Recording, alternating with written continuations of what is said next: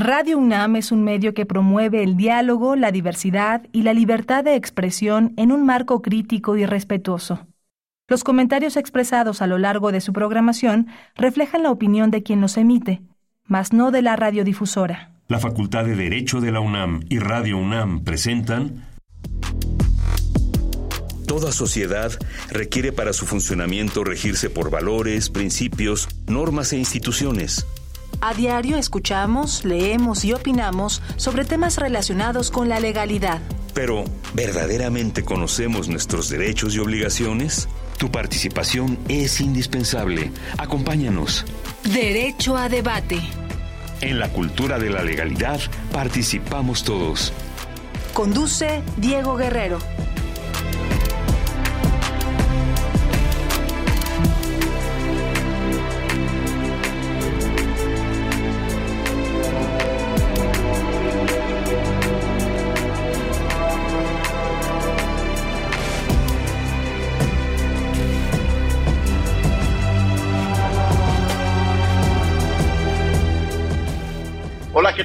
Buenas tardes. Bienvenidas, bienvenidos a Derecho a Debate. En la cultura de la legalidad participamos todas y todos. Mi nombre es Diego Guerrero y como cada martes les agradecemos que nos sintonicen por el 96.1 FM. Estás en Radio UNAM.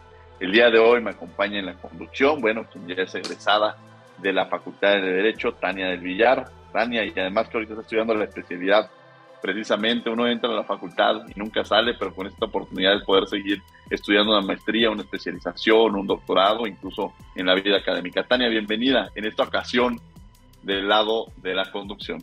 ¿Qué tal, Diego? Muchas gracias por la invitación y agradezco a todas las personas que nos sintonizan y que nos escuchan. Tania, ¿qué vamos a hablar el día de hoy? Platícanos. Hoy vamos a hablar sobre el derecho humano a la buena administración pública. La buena administración pública es un derecho que se encuentra por primera vez reconocido en nuestro país en el artículo séptimo de la Constitución de la Ciudad de México, que recordemos fue aprobada el 31 de enero del 2017. Estamos hablando, Diego, de un derecho que es de reciente reconocimiento en el marco jurídico mexicano.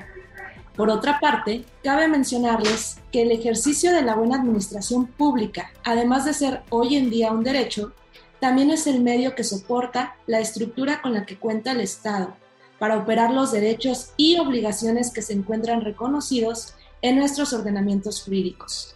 Y esto también implica un gran reto para las instituciones, Diego, que desarrollan el servicio público, porque las personas vamos a poder exigir el derecho a una buena administración pública. Gracias, Tania. Bueno, pues esta es la introducción. Vamos a escuchar las voces universitarias que sabe que conoce nuestra comunidad. Sobre el tema que vamos a abordar el día de hoy, regresamos a los micrófonos de Radio UNAM. No te vayas, estás en 96.1 FM. Las voces universitarias.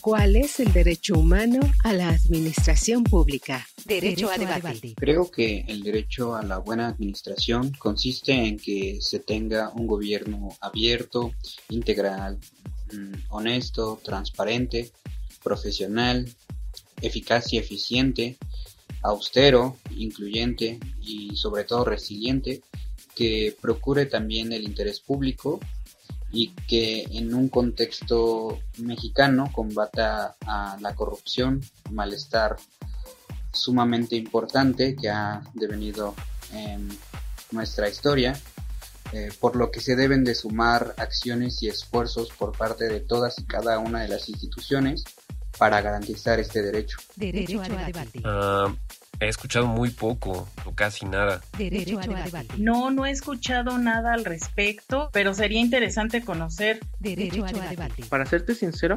desconocía la existencia de este derecho, pero yo pienso o me imagino que se refiere a una buena administración dentro de los servicios como lo son el transporte, la educación como las escuelas, los parques, la seguridad como la policía, ¿no? O servicios como los bomberos.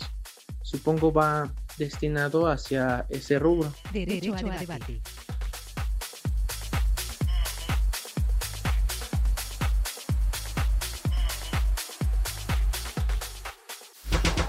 Síguenos en Instagram, Facebook y Twitter como Derecho a Debate.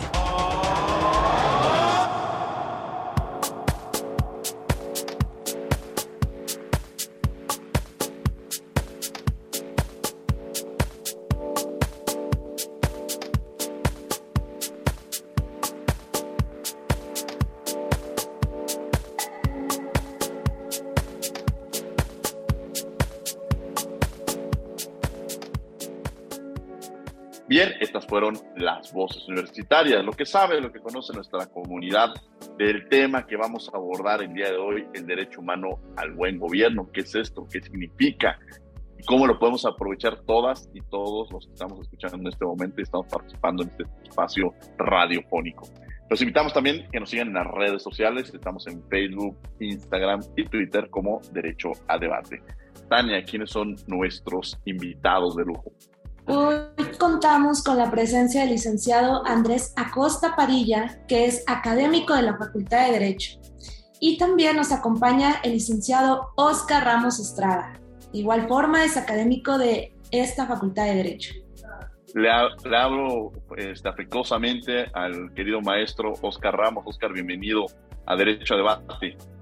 Muchas gracias, Diego. Gracias a tu audiencia y gracias a todo tu equipo. Y desde luego también al maestro Andrés Acosta, bienvenido aquí a los micrófonos de Derecho a Debate. Muchas gracias, maestro. Un gusto estar por acá y, y adelante. Bueno, ya Tania nos empezó a hablar sobre este tema del derecho a la buena administración, que, que es de alguna manera un concepto que en ocasiones escuchamos, pero en sentido general, ¿qué podemos entender para quienes nos están escuchando y que están en este momento aprendiendo la radio, quizá vienen en el tráfico de la Ciudad de México, se encuentran en sus hogares eh, y de pronto están, a ver, el derecho a la buena administración. ¿Qué podemos entender por esto, maestro Oscar Ramos? Muchas gracias, Diego. Mira, primero hay que, me parece importante decir que el derecho humano a la buena administración, la buena administración pública, implica diferentes cosas. Primero, aceptar como es de todos conocido, que el derecho se transforma. ¿no? El derecho de ninguna forma es el mismo en todo tiempo y en todo lugar. Este va adquiriendo, por así decirlo, diferentes cartas de naturalización dependiendo de dónde y el cómo. ¿no? El derecho a la buena administración, me parece, es un derecho que en nuestro país se encuentra apenas en una etapa de de desarrollo, ¿no? No con esto quiero decir que no exista, ¿no? Pero ciertamente es un derecho eh, novedoso, ¿no? Pero es un derecho diferente a la manera en la que solemos ver y entender los derechos. ¿A qué me refiero? Regularmente, con regularidad, cuando hablamos acerca de derechos, estamos muy acostumbrados a que estos derechos sean derechos explícitos, es decir, que tú puedas encontrarlos contenidos plenamente identificables en el cuerpo normativo, ¿no? Sin embargo, lo cierto es que existen otro tipo de derechos que se han dado en llamar por la doctrina derechos implícitos, ¿no? Es decir, derechos que sin estar explícitamente expuestos en la norma constitucional, sí que forman parte de esto que podríamos llamar el ADN de nuestra constitución en materia de derechos.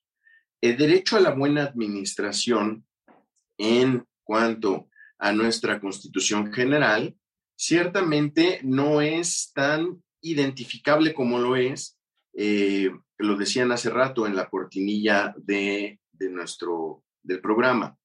En la constitución de la Ciudad de México es súper advertible al tenerlo contenido en el artículo 7, donde sí su, su inciso A, vaya que habla acerca de un derecho a la buena administración. En el caso de la Constitución General esto no es así, ¿no? Sino que ese derecho a la buena administración se encuentra implícito, ¿no? Por eso supone mayores retos. Pero bueno, yo iniciaría, digamos, como con este saque de, este, de entrada, ¿no? Ya nos, nos da el maestro Oscar Ramos como una introducción sobre este concepto del derecho a la buena administración. Y para complementar, me gustaría que algunos elementos, algunos datos sobre este término, que además no, quizá eh, no es tan común, no es tan cotidiano, quizá incluso en nuestro sistema jurídico hay otros países que han, han dado eh, pasos agigantados en términos de reconocimiento del derecho a la buena administración. Quizá nosotros tenemos esta constitución, como ya se mencionó, esta constitución de la Ciudad de México tan progresista que ya nos habla sobre este derecho a la buena administración, pero para eso me gustaría también que el maestro Andrés Acosta nos platicara un poco más sobre este concepto y que seguramente cuando lo escuchamos, lo, lo lleguemos a leer o incluso cuando nos topemos con una constitución de la Ciudad de México o en algún libro que hablen sobre el mismo, tengamos mayor claridad, porque pues todos puedan decir, bueno, este tema de la buena administración, ayer lo platicamos incluso en la mesa y decía un colega, un amigo, bueno, ¿y qué es esto? El derecho a la buena administración y incluso entre abogados a veces no es tan conocido eh, el mismo, ¿no? Andrés Acosta. Gracias, maestro. Bueno, sí, como, a ver, como referente estamos hablando de un derecho implícito nuevo. Eh, en la teoría y, bueno, más bien también en la práctica, tenemos su primera aparición en la Carta de los Derechos Fundamentales de la Unión Europea en el año 2000, en 2013 ya en la Carta Iberoamericana de los Derechos y Deberes del Ciudadano en relación con la administración pública, esto en 2013 y hasta 2017 ya en la Constitución de la Ciudad de México. Eh, como también lo, comentaba el maestro Ramos, y, creo que tiene mucha razón, esto atiende a, la evolución del derecho, puesto que si nos vamos al contenido de, de, este derecho humano, no es más que quizá principios y garantía de otros derechos, pero yo creo que lo que subyace es muy importante. Eh, la administración pública con base en normas sistematizadas viene desde la Revolución Francesa y quizá también los fundamentos de este derecho vienen ya insertos en la Constitución de, desde el, eh, el, el, texto vigente en el 17, pero lo que no viene es el paradigma que subyace en todo esto. Y es que antes la administración pública solo se veía como garante de servicios y bienes públicos y ahora es completamente distinto. Ahora no nada más satisface esas necesidades de servicios y bienes, sino también es garante de derechos humanos. Esa es la esencia de este derecho, es la garantía de derechos humanos y esa es la evolución de los derechos a través también de la administración pública.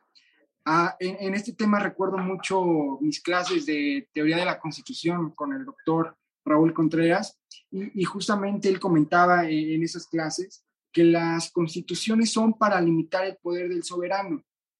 Y en ese sentido, la administración pública es la, administración pública con mano en, con el derecho administrativo, es ese brazo ejecutor de las garantías del ciudadano frente al poder público. Entonces, ya el derecho humano a la buena administración es lo más nuevo, lo más evolucionado de, de esta concepción en donde vamos a tener a la administración pública como garante. Entonces, eh, esto como primera intervención es la, la, evolución de la administración pública con base en los derechos humanos. Muchas gracias, maestro Andrés Acosta. Le cedo el micrófono a Tania del Villar, que me acompaña el día de hoy. Gracias, Diego. A mí me gustaría preguntarle al licenciado Oscar Ramos, ¿cómo se puede garantizar el derecho humano a una buena administración pública? Muchas gracias esta parte de aceptar que en el caso concreto del derecho humano a la buena administración nos encontremos en un pleno desarrollo, ¿no? nos, debe, nos debe llevar a eh, concebir este tipo de derecho, este derecho implícito de la buena administración, a que él apoya a otros derechos, ¿no? Es decir, el derecho a la buena administración, su esencia, es precisamente fortalecer la conquista de otros derechos, todo mediante el actuar de la correcta y eficaz administración pública de un Estado. Si quisiéramos verlo gráficamente, si pudiéramos quizá trasladar este pensamiento a una imagen, podríamos quizá pensar en, en, en estas, y vale mucho la pena por el tema de de que este derecho nace o comienza a gestarse en una teorización de, eh, de Europa, ¿no? Podríamos verlo quizá como estas muñequitas, ¿no? Este, rusas llamadas matrushkas, ¿no? Donde una contiene a otra más pequeña y otra contiene a otra más. Podríamos decir que el gran molde es precisamente el derecho a la buena administración, ¿no? Dentro de este molde se encuentran otros derechos. Aquello para lo que va a servir el derecho a la buena administración pública es precisamente para reforzar la conquista de los otros. ¿Cómo? Nosotros sabemos que gran parte de la relevancia y la responsabilidad de la administración pública, del órgano administrativo, deriva en que efectivamente a través de su correcto función, de su correcto funcionar, de su correcto actuar, las personas pueden desplegar o conquistar con éxito sus derechos. De tal suerte que si una administración, si el órgano administrativo no lleva a cabo su labor de una manera eficaz, de una manera eficiente, este, desprovista de corrupción, ¿no? Desprovista también, y eso quizá valdría la pena reflexionarlo cuando pudiéramos hablar de qué, de qué es propiamente el derecho a la buena administración, nos vamos a encontrar que hay diferentes matices, ¿no? Que no menciono en este momento para no agotar este, rápidamente el tema, pero vaya, ¿cómo podemos hacerlo exigible? Haciendo exigibles los otros derechos, ¿no? Donde con el respaldo precisamente del derecho a la buena administración, también se argumente que es una responsabilidad del servidor público el atender estos principios de eficacia, de celeridad, que, vaya, forman las notas esenciales del derecho a la buena administración. Muchas gracias, maestro Oscar Ramos. Le cedo el micrófono a Tania. Gracias, Diego. Maestro Andrés, dígame, ¿qué considera usted que se debe hacer en México para contar con una buena administración pública? Muchísimas gracias, Tania. Eh, pues bueno, yo creo que eso es algo complicado de contestar. Creo que no son elementos eh, que podamos enumerar, pero sin duda eh, algo que justamente comentaba con el maestro Ramos poquito antes de entrar al programa, es que también las decisiones en la administración pública no nada más tienen que ser legales, sino también tienen que ser las correctas. Por decir, tenemos un, un caso que creo que es muy, eh, nos va a dar mucha luz en este sentido, la compra de la totalidad de las acciones en la refinería de Deep Park en Estados Unidos por parte de, de, petróleos mexicanos, sin duda es legal, pero tenemos que ver si es la correcta, ¿no? Creo que muchos países están apostando por la transición energética y evidentemente la descarbonización de sus economías y con esto evidentemente coadyuvar a la garantía del derecho al medio ambiente. Y nosotros vamos en contracorriente y compramos una, una refinería, ¿no? Entonces, sin duda, las, decisiones en la administración pública no nada más tienen que ser legales, sino tienen que ser las correctas, porque, como lo dije en mi primera intervención, los administradores públicos también son garantes de derechos humanos. Entonces, sí tienes que atender eh, la viabilidad de cada una de las decisiones y no nada más hacer un checklist legal de cualquier decreto o de cualquier política pública en acción.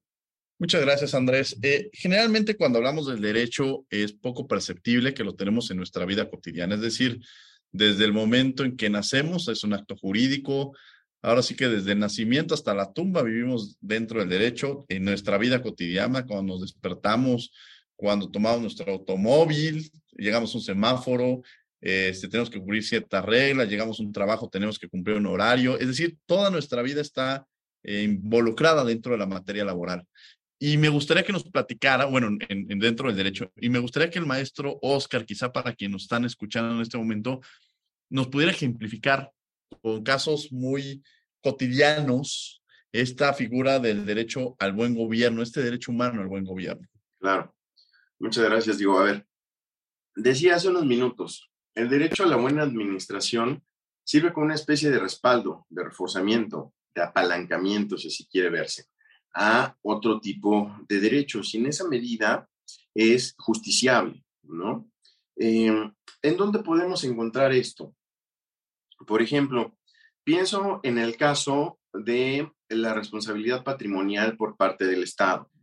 Eh, se presenta un caso en el cual eh, un automovilista va circulando por la cinta asfáltica, un día de lluvia, y entonces sucede que cae en un bache profundo este, que se encuentra precisamente en el pavimento. Por las condiciones del clima y las condiciones propias de, de la cinta asfáltica, eh, el accidente que en otro momento pudiera ser, digamos, de una consideración menor, ¿no? Trasciende a la muerte de la esposa del conductor. Entonces, ¿existe una responsabilidad patrimonial por parte del Estado? Sí, sí que la existe. ¿Por qué razón? Porque es una responsabilidad, es una obligación por parte de la administración dar mantenimiento a la cinta asfáltica.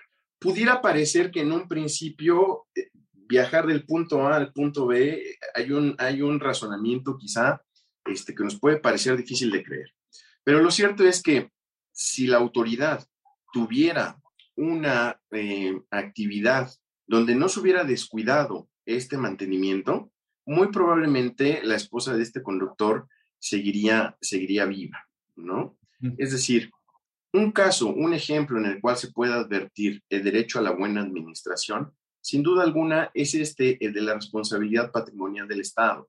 ¿Por qué? Porque recordemos que la responsabilidad patrimonial del Estado refiere una actividad irregular por parte del Estado. Es decir, que el Estado, que el gobierno, que la administración haya dejado de hacer algo que le correspondía. En este caso, dar un mantenimiento a la cinta asfáltica. Esto tiene que ver con el derecho a la buena administración, porque el derecho a la buena administración está íntimamente relacionado con que los asuntos de naturaleza pública que se tratan respecto del ciudadano deben tener diferentes características. Estas características se desdoblan en principios tales como la equidad, como la justicia, como la imparcialidad, como la objetividad, ¿no? Pero también con la razonabilidad del tiempo en el cual se resuelven los asuntos. Voy a otro ejemplo. ¿Qué sucede si eh, a mí me urge, por ejemplo, sacar mi cédula profesional, ¿no? Para comenzar a trabajar porque es el sustento de mi familia, tal, tal, tal. Pero por un cambio en la administración, ¿no? En la cabeza del órgano, el titular del órgano, un trámite que antes me tardaba 30 días, por el solo cambio de titular, operativamente me dicen te lo vamos a entregar en 90 días y eso si bien te va. Existe una falta de celeridad, de agilidad en el trámite que la propia administración te da.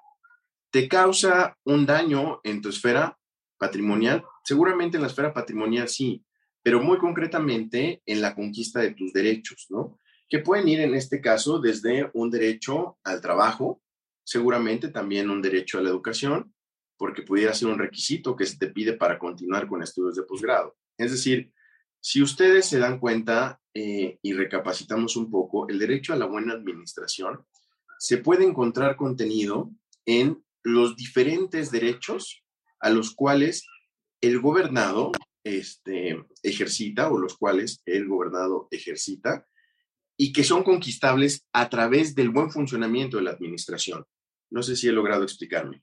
Muy bien, mi querido maestro Oscar Ramos. Estamos en Radio NAM, 96.1 FM, estás en Derecho a Debate. vamos a tener que ir a un corte, vamos a descubriendo tus derechos y regresamos a los micrófonos de Radio NAM, estás en 96.1 FM y regresamos con nuestros invitados. No se vayan. Escuchas Derecho a Debate. Descubriendo tus derechos. Derecho al acceso a la información. Derecho que velará por el libre acceso a la información pública para toda la ciudadanía, así como ofrecer herramientas para la búsqueda, obtención y, en su caso, la difusión de cualquiera de las formas en que exista dicha información, de manera escrita, oral, electrónica, entre otras. Esto comprende la transparencia de la información.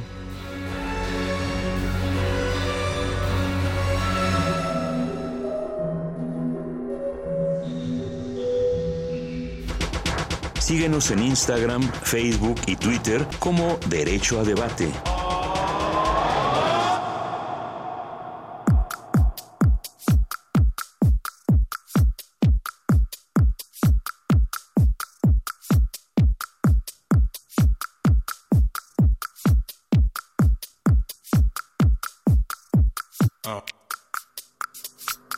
Estamos en Radio NAM, 96.1 1 FM, estás en Derecho a Debate, hablando sobre el derecho humano al buen gobierno. Me acompaña en la conducción Tania Villar y tenemos como invitados a los académicos Oscar Ramos Estrada y al maestro Andrés Acosta Padilla.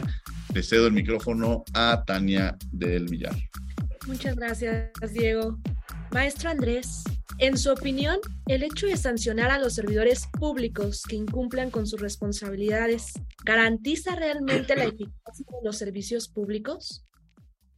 Bueno, muchas gracias por la pregunta. No, yo creo que no, es completamente insuficiente. Finalmente, la, ya eh, ir al castigo nada más es una actividad eh, ex post. Tenemos que apostar también por, para el análisis y evidentemente las actividades ex ante, porque justamente a través de, de, estos mecanismos de actuación antes y después vamos a poder garantizar de mejor manera, ¿no? Por, por decir, eh, una de las cuestiones, si nosotros revisamos, hay análisis muy completos respecto quizá de la Comisión Federal de Competencia Económica, en donde ellos eh, cuantifican cuál es el valor social que dan a través de sus actuaciones ex ante y ex post, y en conjunto dan en 2021 por cada peso asignado eh, cuatro pesos en valor social, ¿no? Entonces esto nos da cuenta de que para hacer un buen servicio público tiene que ser antes y después. Ya castigar finalmente es una muestra de errores sistemáticos, porque si bien ejecutas la pena, hubo todo un proceso de actuación del servidor público completamente irregular que quizá sus superiores no se dieron cuenta o quizá hasta consintieron, ¿no? Y solo es hasta que haya, algo grave que sancionar, es que se ejecute esa sanción. Entonces, la, la sanción queda completamente eh, insuficiente y finalmente lo que busca el derecho a la buena administración es una administración pública eficiente y eficaz, ¿no? No nada más es una cuestión de, de sancionar al servidor público. Adelante, Tania, que nos acompaña en la conducción el día de hoy. Gracias. Maestro Oscar, ¿cuáles son los retos que se tienen que proponer los operadores de la administración pública? Me parece que el reto que se enfrenta para la conquista efectiva de este derecho, en tanto a los operadores, tiene que ver con un cambio de mentalidad, un cambio de paradigma. Decía al inicio del programa eh, el, maestro Andrés Acosta, y decía bien, ¿no? Eh, se trata del derecho a la buena administración de una nueva forma en la cual se relaciona y se contiene al poder. Eso es cierto. Pero me parece que esto va más allá todavía. Es decir, eh, vivimos un tiempo, podremos decirlo, de la constitucionalización del derecho. Es decir, donde aquellos principios, donde aquellos, este, donde aquellas notas distintivas de nuestra constitución deben impregnar cada uno de los matices de nuestro ordenamiento jurídico. ¿A qué quiero llegar? A que eh, hoy en día la persona, es decir, el administrado, con este derecho a la buena administración, toma un nuevo papel en su relación con la administración pública. Es decir, abandonamos de alguna forma el papel de sujeto pasivo del administrado, ¿no? Para convertirse en un sujeto activo, en un sujeto que exige, en un sujeto que activa el andamiaje de la administración pública. Pero sin duda alguna es una doble vía.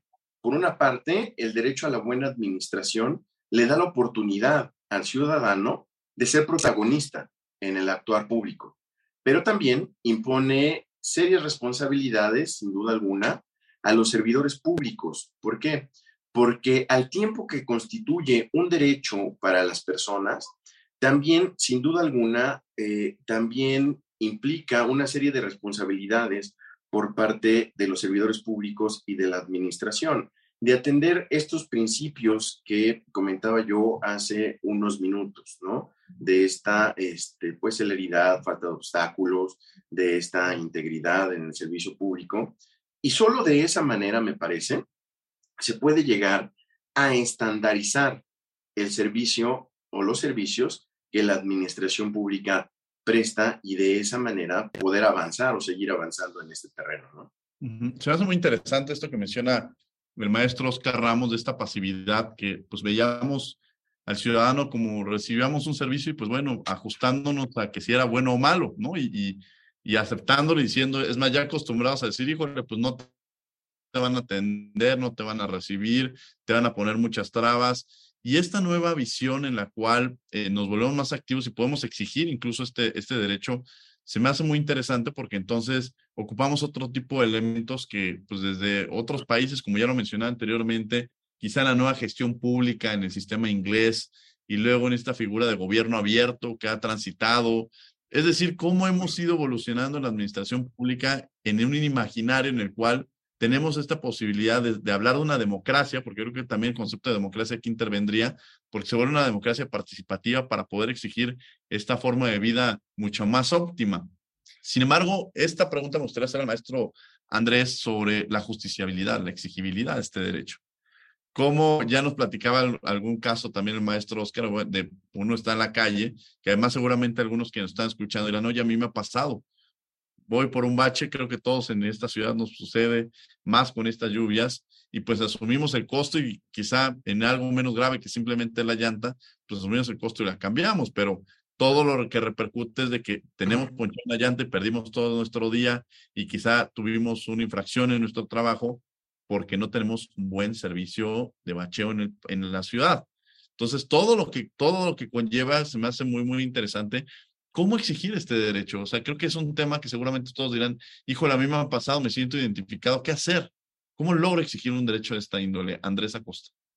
Sí, claro, maestro. Bueno, a ver, como justamente lo, lo, comentamos desde el inicio, este tipo, este nuevo derecho garantiza derechos eh, ya plenamente reconocidos entonces siempre se tienen los mecanismos tradicionales, que quizá puede ser a través de juicio de nulidad, algún juicio de amparo, pero en este caso también, y, en el caso de la Ciudad de México, es ante el Tribunal de Justicia Administrativa, que de hecho ya tiene una sala especializada, que también es la sala especializada anticorrupción. Entonces, pues digamos que la justicia la, se hace justiciable a través de los métodos eh, que ya conocemos pero a partir del reconocimiento del derecho humano a la buena administración, se abre, se abre otra vía, otro mecanismo. Entonces, los medios para hacer justiciable este tipo de derechos, pues son, son evidentemente amplios, pero en específico este sí ya va a tener su sala especializada en el Tribunal de Justicia Administrativa de la Ciudad de México. Interesante, Tania, que me acompaña el día de hoy aquí en la conducción, Tania del Villar. Yo le pregunto al maestro Oscar, ¿Qué mensaje le envía a las personas que ejecutan o realizan labores en la administración pública en México? Ok, es una buena pregunta y muy comprometedora, sin duda. Eh, pues el mensaje no es otro, sino ser plenamente conscientes de la gran responsabilidad que implica servir a la patria, ¿no? El servir a la gente. Es decir, no olvidar que en la actuación de los servidores públicos se encuentra precisamente en gran medida la conquista de los derechos de las personas. Y esto implica un respeto por el ejercicio precisamente de la función pública, ¿no? Si un llamado, me parece, se puede y se debe hacer a los servidores públicos, es concientizarnos de que todos somos ciudadanos, ¿no? Y que en ese sentido, ser servidor público implica una mayor responsabilidad porque tenemos en nuestras manos precisamente eh, la conquista de los derechos del resto de las personas, ¿no? Gracias, maestro. Licenciado Andrés, desde su punto de vista, ¿cómo pueden nuestras y nuestros radioescuchas apoyar para un mejor desarrollo y desempeño en la administración pública? Bueno, a ver, una de las cosas que como ciudadanos nosotros podemos hacer pues evidentemente también es la, la, denuncia, la participación ciudadana en cualquiera de los procesos también de consulta que, se abren en este concepto que también justamente abordó el maestro Guerrero de, de, gobierno abierto, ¿no? Ser parte de, porque finalmente una de las concepciones que hay, creo que yo las identifico desde la Revolución Francesa, es no solamente nosotros ser el sujeto pasivo del administrador, ¿no? Como administrado, sino también ser partícipe y ser parte de ese tipo de decisiones. Entonces, eh, una, una, de las cosas en las que podemos incidir, sin duda, va a ser la, la participación ciudadana y haciendo exigibles, eh, en relación con la pregunta que me hizo el maestro Guerrero también, hacer exigibles este tipo de derechos, ¿no? Eh, hay cuestiones eh, graves en la gestión pública. Podemos ver que en el 2021, 8 de cada 10 contratos se dieron a través de adjudicaciones directas y no a través de licitaciones públicas. Entonces, sí, sí es grave esta cuestión. También hay un, un, estudio del INEGI de 2016 en donde cada una de las unidades económicas de México gastó casi 50 mil pesos solo, solamente en cumplimiento regulatorio. Entonces, sí, entonces, teniendo en cuenta estos datos, el ciudadano lo único que puede hacer es alzar la voz, exigir y ser parte de las decisiones. Maestro Diego, le cedo el micrófono. Bien, en este concepto, en esta forma en la cual estamos entendiendo la figura del derecho a esta buena administración, yo anteriormente hablaba sobre estas figuras de transparencia, de rendición de cuentas, de gobierno abierto, todos estos elementos que además me llevan a esta figura que ya mencionaba el maestro Oscar Ramos, de cómo se vuelve el derecho a la buena administración un derecho que se encuentra unificado o que nos permite, no lo podemos ver de forma individualizada, sino lo vemos atendiendo otro tipo de derechos. Platíquenos un poco sobre estos avances que hemos tenido y sobre todo sobre estas estructuras que nos van llevando a todos estos conceptos que seguramente alguien habrá dicho, a ver, Pere, me vuelve a notar qué es esto de transparencia, qué es esto de rendición de cuentas, qué es esto de participación ciudadana, qué es esto de gobierno abierto, una serie de elementos que ahora dicen, híjole, yo iba con el, con el derecho a la buena administración y me percato que es un concepto que podremos ver de forma depende con la óptica que tengamos, pero podemos verlo de forma muy sencilla, como lo han hecho ustedes el día de hoy, que creo que ese es el objetivo de este programa, facilitar el derecho y entenderlo de una mejor manera a través de estas experiencias que ustedes nos han llevado a cabo, pero ¿qué otros elementos o qué otras características podemos entender dentro de este derecho a la buena administración? Maestros. Eh, no sé si el maestro Andrés quiera tomar la palabra o... Gracias, Andrés. Eh, estos conceptos que has usado ya has usado muy bien, Diego. Democracia, gobierno abierto, participación, transparencia, todos forman parte de una misma lógica. Esa lógica a la que me refiero no es otra, sino que el día de hoy vivimos en el paradigma de los derechos humanos, ¿no? En el paradigma de los derechos fundamentales. Y esto impacta de manera decisiva a todas las áreas de acción del derecho y, por ende, de los órganos del Estado. Hoy en día, al centro de todo, de toda lógica, se encuentran los derechos del gobernado y eso implica diferentes, diferentes cosas, ¿no? Eh, el propósito, sin duda alguna, del derecho humano a la buena administración tiene que ver con el poder generar, con el poder crear eh, políticas públicas, ¿no? Que puedan eh, siempre estar orientadas a una apertura gubernamental, ¿no? A esta participación ciudadana a la que se refería el maestro Andrés Acosta. Pero también el poder aceptar diferentes, eh, diferentes cosas, como que, como el hecho de saber y de poder entender, de poder aceptar que también en esta nueva, en esta nueva idea, en este nuevo paradigma que vivimos, el accionar de los tribunales es muy importante para el desarrollo de derechos como este. ¿A qué me refiero? Me refiero al poder aceptar que el carácter de las sentencias de nuestros órganos jurisdiccionales no solamente tienen un carácter interpretativo, sino también es cierto, tienen un carácter creativo, ¿no? Un carácter que lleva a otras dimensiones a los derechos que en principio están contenidos en la norma. De tal suerte que el desarrollo propio de un derecho como el derecho a la buena administración necesita de la, del buen funcionamiento de todos los órganos del Estado. Es decir, por parte de la administración, por un correcto y eficaz funcionamiento, ¿no? Eh, desprovisto de obstáculos, lo hemos, dicho, lo hemos dicho en varias ocasiones. Pero también del órgano jurisdiccional, porque el órgano jurisdiccional hoy en día tiene que ir más allá y no solamente interpretar, sino también reconocer su carácter creativo. Voy más allá. El carácter, este, o mejor dicho, el órgano legislativo también tiene participación en esto, ¿no? necesitamos un desarrollo en, en, este, en sede legislativa que nos lleve precisamente a pulir esos puntos finos, ¿no? Que hoy en día se han planteado en esta mesa y que mucho nos dejan algunas dudas de si el derecho a la buena administración implicaría tal cosa o si pudiera encontrarse alojado en tal lugar, ¿no? Se necesita también de un desarrollo doctrinario. La academia tiene que comenzar a desarrollar estos temas porque me parece que lo han dicho bien en este programa. Estamos caminando hacia allá, es decir, el rumbo que tomamos es este y no hay marcha atrás, ¿de acuerdo? Entonces me parece que, que sería esa la respuesta. Muchas gracias, maestro Oscar Ramos. Eh, ya hablan sobre esta figura, bueno, vía jurisdiccional, estas características legislativas. Al inicio del programa hablábamos que en el tema de la Constitución de la Ciudad de México lo tenemos, pero en el ámbito federal está reconocido este gobierno, este derecho a la buena administración y quizá en un panorama de las entidades de la República que nos estén escuchando, si también se contempla, si existe, si hay algún antecedente que quizá no hable de este derecho a la buena administración, pero huele, se siente y que llegaríamos a este supuesto del, del mismo. Este, no sé quién de los dos le, le gustaría contestar esta, esta pregunta. Adelante, maestro Andrés.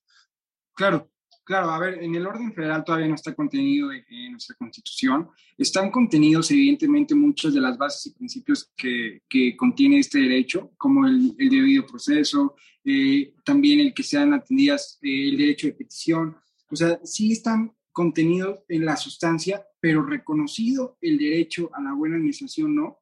Falta ahí un, desarrollo por parte del constituyente permanente, pero también justamente, y quizá es una sospecha, eh, el temor a que se haga justiciable aunado a, otros derechos que también hay problemáticas. Entonces, no lo hay, no lo hay. En las entidades federativas yo tampoco tengo registro de, alguno. Evidentemente, en todas las constituciones está eh, la, base, como lo, dije también en la cuestión federal, pero en, ese sentido, a nivel, en el orden nacional, pues solo la Ciudad de México es la que lo tiene inserto en su constitución, en el séptimo, como lo comentaron, pero también más desarrollado también en el artículo 60 y ya con su sala especializada.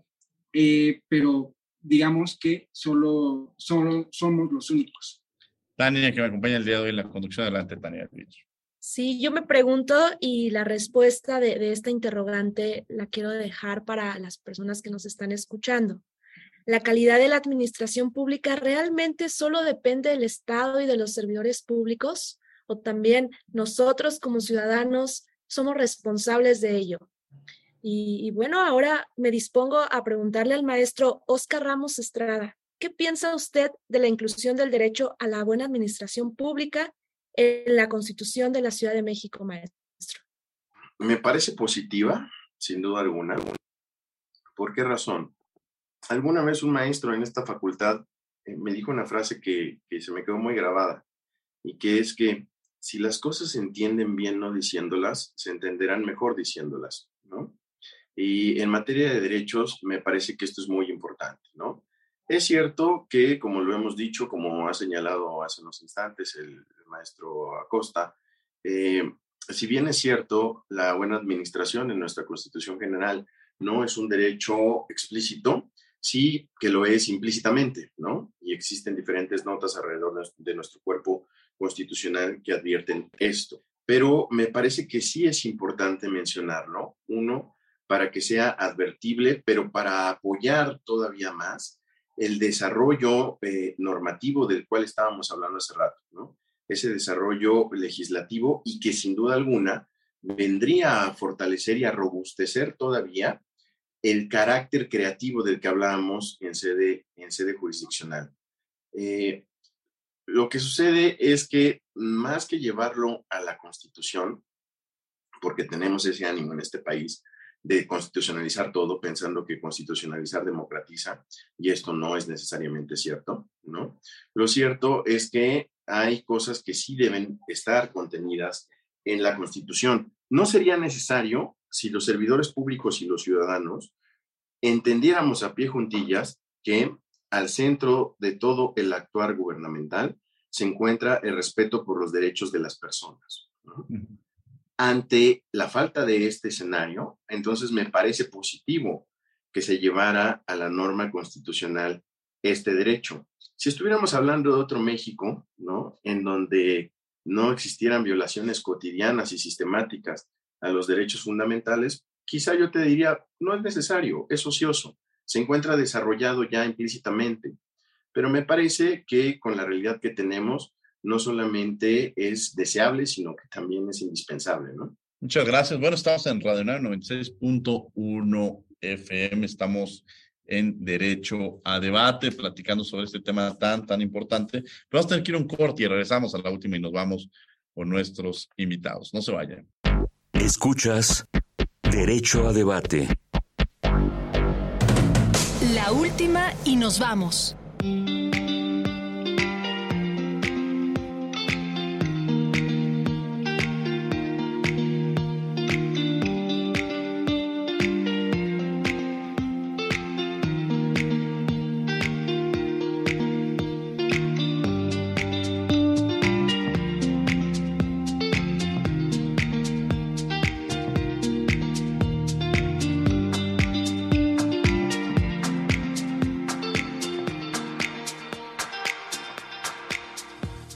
De regreso en Radio UNAM, es 6.1 FM.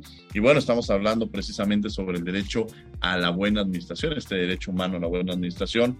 Y como lo hemos mencionado anteriormente, nos acompaña en el programa el maestro Oscar Ramos Estrada y el maestro Andrés Acosta. Y como ya habíamos hecho referencia, Tania del Villar me acompaña en la conducción. La última nos vamos.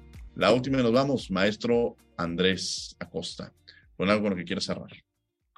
Muchas gracias, maestro. Pues bueno, para cerrar, yo creo que sí hay que enfatizar que este derecho humano la buena administración evidentemente sirve para todos, para el ciudadano, pero creo que es más importante eh, para el servidor público, porque como ya lo decía eh, en mis primeras intervenciones, esta gerencia pública que apunta a ser eficiente y eficaz, o más eficiente y más eficaz, no solamente es para satisfacer los bienes y servicios a los que está obligado el Estado, no solamente es llevar la luz eh, a las casas para que puedan prender un foco, sino también es garantizar derechos porque esa luz quizá es también la garantía del derecho a la educación de las personas que toman sus clases en línea y también quizá es la garantía del derecho al trabajo de la persona que mantiene la casa a través de una forma de teletrabajo.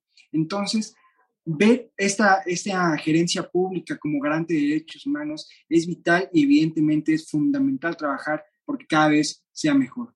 Muchísimas gracias, maestro. Muchas gracias, maestro Andrés Acosta. La última y nos vamos, maestro Oscar Ramos. Muchas gracias, Diego. Seré muy breve. Solamente decir que el derecho a la buena administración ya está aquí. Está contenido en nuestro cuerpo constitucional normativo y que eh, sin duda alguna debemos entender hoy más que nunca, ¿no? Tener la apertura para poder aceptar el arribo de nuevos derechos, ¿no? Esos derechos implícitos que se encuentran hospedados en el ADN de nuestra Constitución.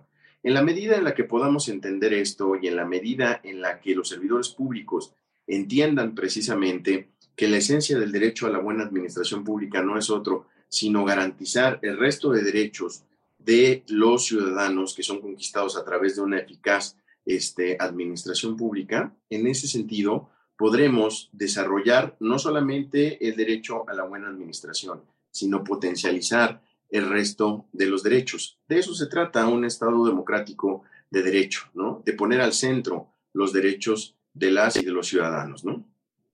Muchas gracias, maestro Oscar Ramos. La última nos vamos con Tania Villar.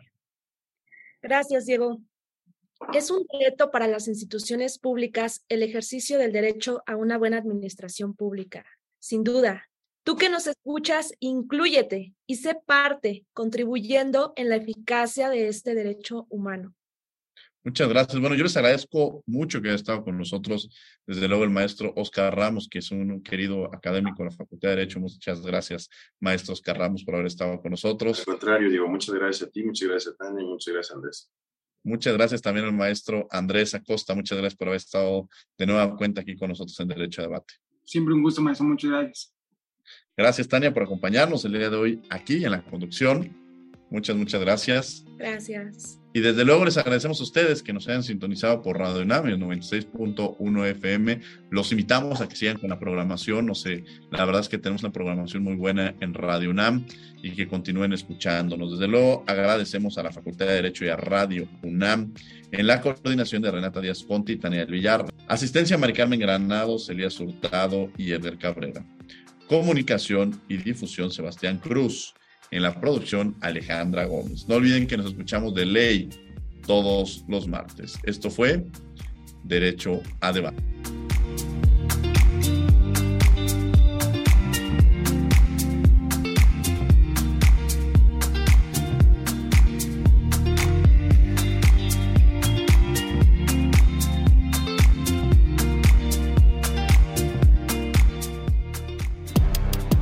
Concluye la discusión, pero no se pierdan el próximo tema en Derecho a debate. En la cultura de la legalidad participamos todos.